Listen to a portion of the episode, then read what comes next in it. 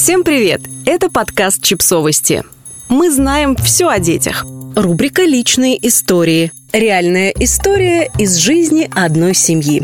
Автор текста подкаста Анастасия Петрова. Мне было 16 лет. Счастливая юность, начало жизни. Мы с мамой наконец-то переехали из Ташкента в Москву. Я говорю «наконец-то» не потому, что мечтала жить в столице нашей родины, а потому что там уже давно жил папа и мои старшие братья. Обычная, в общем-то, история. Перестройка, нищета, в попытках побороть которую папа и уехал на заработки. Сначала перевез старшего брата, потом среднего. Я осталась с мамой, закончила школу, и вот тут наступил счастливый момент долгожданного объединения семьи. Ведь он должен был быть счастливым, правда? Но нет. Я не очень понимала, почему, но взрослые явно не были счастливы. Мы поселились в общежитии, что уже само по себе шокировало. Крохотная комнатенка, общая кухня, шум. Все это после нашей светлой и большой ташкентской квартиры казалось диким и непонятным. Родители мало разговаривали, мама нервничала, папа был все время занят, а я оказалась предоставлена сама себе.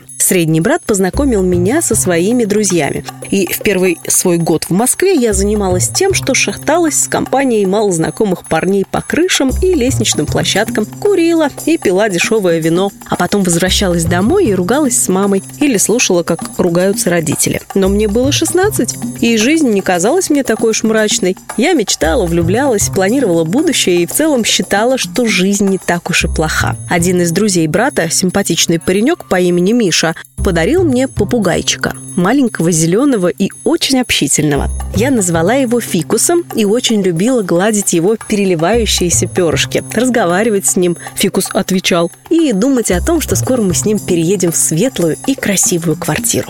Мама будет печь там свои умопомрачительные пироги, как в детстве. Папа будет проводить вечера с нами за ужином. Мы все будем шутить и болтать. А я стану ездить на лекции в МГУ.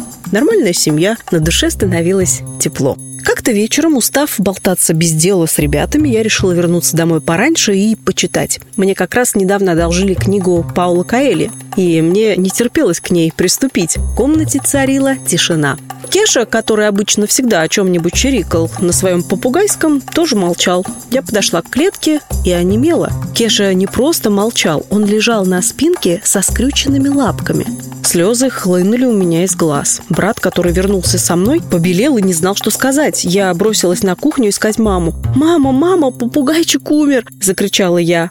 Мама и правда была на кухне, но вместо того, чтобы кинуться ко мне, сочувственно причитая, как она делала в такие моменты, мама посмотрела на меня каким-то странным, пустым взглядом. «Попугайчик? Да что мне попугайчик? Ваш папа меня бросил».